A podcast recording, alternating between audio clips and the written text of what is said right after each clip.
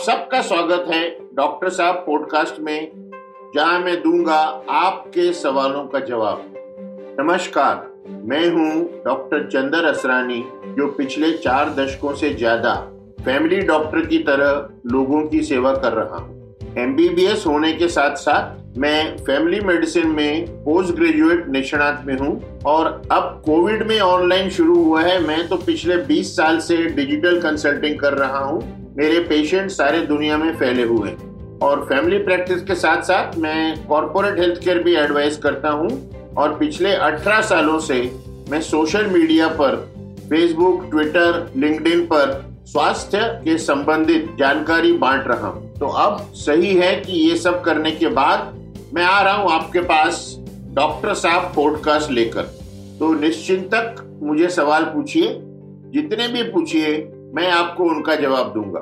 तो भाइयों और बहनों तैयार रहिए अपने सवालों के साथ क्योंकि डॉक्टर साहब आ गया है।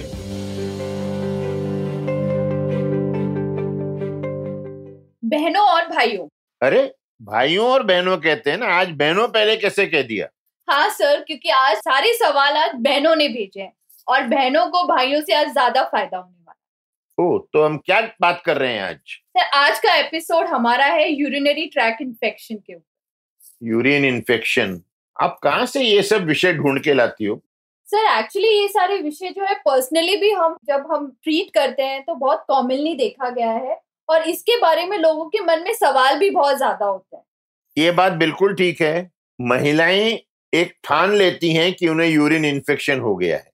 मेरे पास बहुत सी महिलाएँ आती हैं हर उम्र की शादीशुदा कुंवारी आके एक ही वाक्य कहती हैं, डॉक्टर साहब, मुझे यूरिन इन्फेक्शन हो गया है। मैं जब सवाल पूछता हूँ और यूरिन टेस्ट करता हूँ, सौ में अस्सी से पिचासी को इन्फेक्शन नहीं होता। एक मैं किस्सा सुनाना चाहूँगा आपको। बहनों, बुरा मत मानना। एक बार मेरे पास एक दिन में ग्यारह महिलाएँ आई कि डॉक्टर यूरिन इन्फेक्शन हो गया है। तो मैंने ग्यारहवीं से पूछा कि ऐसी क्या बात है कि आज सुबह से ग्यारह लोग आ चुके हैं? सर, वो एक महिलाओं की मैगजीन आती है, उसमें आज एक आर्टिकल आया था यूरिन इन्फेक्शन पर और हम सबको लग रहा है हमको ये हो गया है। तो ये गलत फहमियाँ बिल्कुल गलत हैं।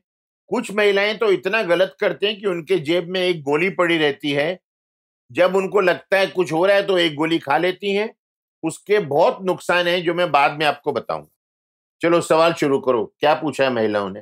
सर सर जैसा आपने कहा तो पहले ये बताइए कि यूरिन इन्फेक्शन के सिम्टम्स क्या होते हैं?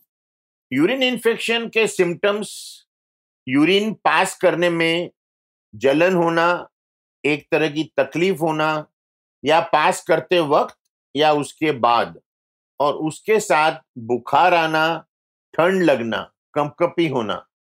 अगर मेरे पास कोई मरीज़ आता है ना कि मुझे बुखार है 103 और कंपकपी हो रही है तो मेरे दिमाग में दो पॉसिबिलिटी उठती हैं, या मलेरिया या यूरिन इन्फेक्शन इसलिए अगर आपको बुखार नहीं है और सिर्फ़ तकलीफ़ हो रही है यूरिन पास करने में तो वो हो सकता है यूरिन इन्फेक्शन ना है। तो पहला सिम्टम है कि यूरिन पास करने में तकलीफ़ बार बार यूरिन पास करना यूरिन पास करने के 10 मिनट बाद फिर लगना कि जाना चाहिए साथ में बुखार और ठंड लगना ये सब इसके लक्षण हैं। सर जैसा आपने कहा ये बहुत ही कॉमनली देखा जाता है कि फीमेल को लगता है कि उसे यूरिन इन्फेक्शन है। तो बहुत बारी वो क्या करती हैं कि घर में ही कुछ नुस्खे हैं जो वो आजमाती है। तो ऐसी कोई होम रेमेडी है जो एक्चुअली हम इसमें ट्राई कर सकते हैं? पहले तो यूरिन इन्फेक्शन रोकने के लिए या अगर आपको कुछ तकलीफ़ है तो आप ये सोचिए क्या मैं ढाई लीटर पानी पी रही हूँ रोज का, अगर नहीं तो पानी की मात्रा बढ़ा दीजिए। क्योंकि जब आप अच्छा यूरिन पास करेंगी, अच्छी मात्रा में यूरिन पास करेंगी तो जो कुछ भी छोटा मोटा इन्फेक्शन होगा वो निकल जाएगा। अगर आप पानी नहीं पी रही हैं तो वो बिल्कुल गलत है। उसके ऊपर आप और कोई घर की दवा, दादी माँ के नुस्खे यहाँ नहीं उपयोग में लाने चाहिए, क्योंकि यूरिन का सवाल नहीं है। इसका गुर्दे का सवाल है। इसका इलाज न करना या आधा इलाज करना या अपने मन से गोलियाँ लेना क्योंकि किसी और को वो नाम दिया गया है, गुर्दा खराब कर सकता है। एक मेरी पेशेंट है, वो इसी तरीके से गोली खाती रहती थी एक एक गोली खाती रही एक एक गोली खाती रही। चौंतीस साल की उम्र में उसकी दोनों किडनीज खराब हो गई, दोनों खुर्दे खराब हो गए। अब उसको एक बहुत मुश्किल ज़िंदगी जी रही है। इसलिए जो सेल्फ मेडिकेशन होता है स्वतः अपना उपचार करना वो यूरिन इन्फेक्शन में बिल्कुल नहीं करना चाहिए। कभी भी आप कोई दवा ना शुरू करें यूरिन टेस्ट कहिए बिना। तो यूरिन इन्फेक्शन में फिर हमें कोई टेस्ट करना चाहिए जिससे पता चलेगा कि यूरिन इन्फेक्शन है? पहले पहले सबसे आपने रूटीन यूरिन टेस्ट करना चाहिए जिसकी रिपोर्ट छह आठ घंटे में मिल जाती है और वो आपके डॉक्टर को मदद कर सकता है।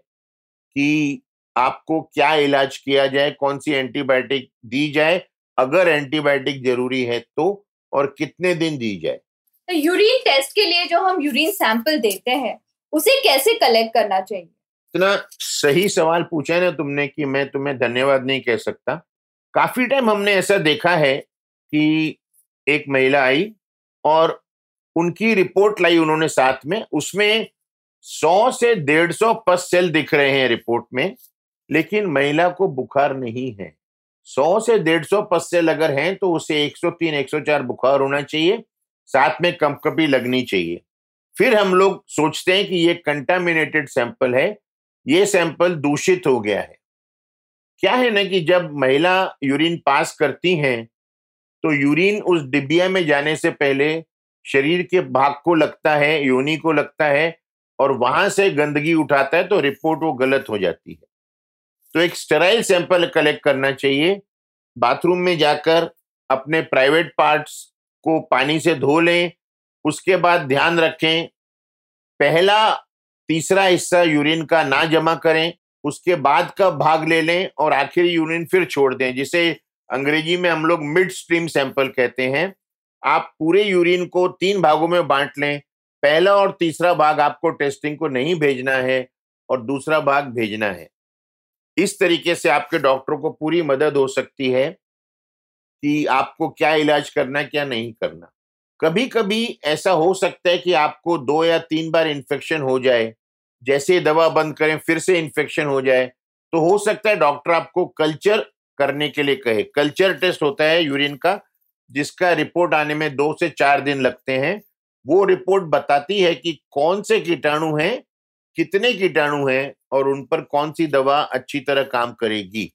सबसे ज़रूरी बात यह है कि अगर आपको डॉक्टर ने कहा है कि ये दवा दस दिन खानी है या चौदह दिन खानी है, उसके बाद आपने फिर से यूरिन टेस्ट करना है तो उसको मानिए। आप यह मत सोचिए, अब मैं ठीक हूँ तो मैं फिर क्यों टेस्ट कराऊं? मैं क्यों डॉक्टर के पास जाऊँ?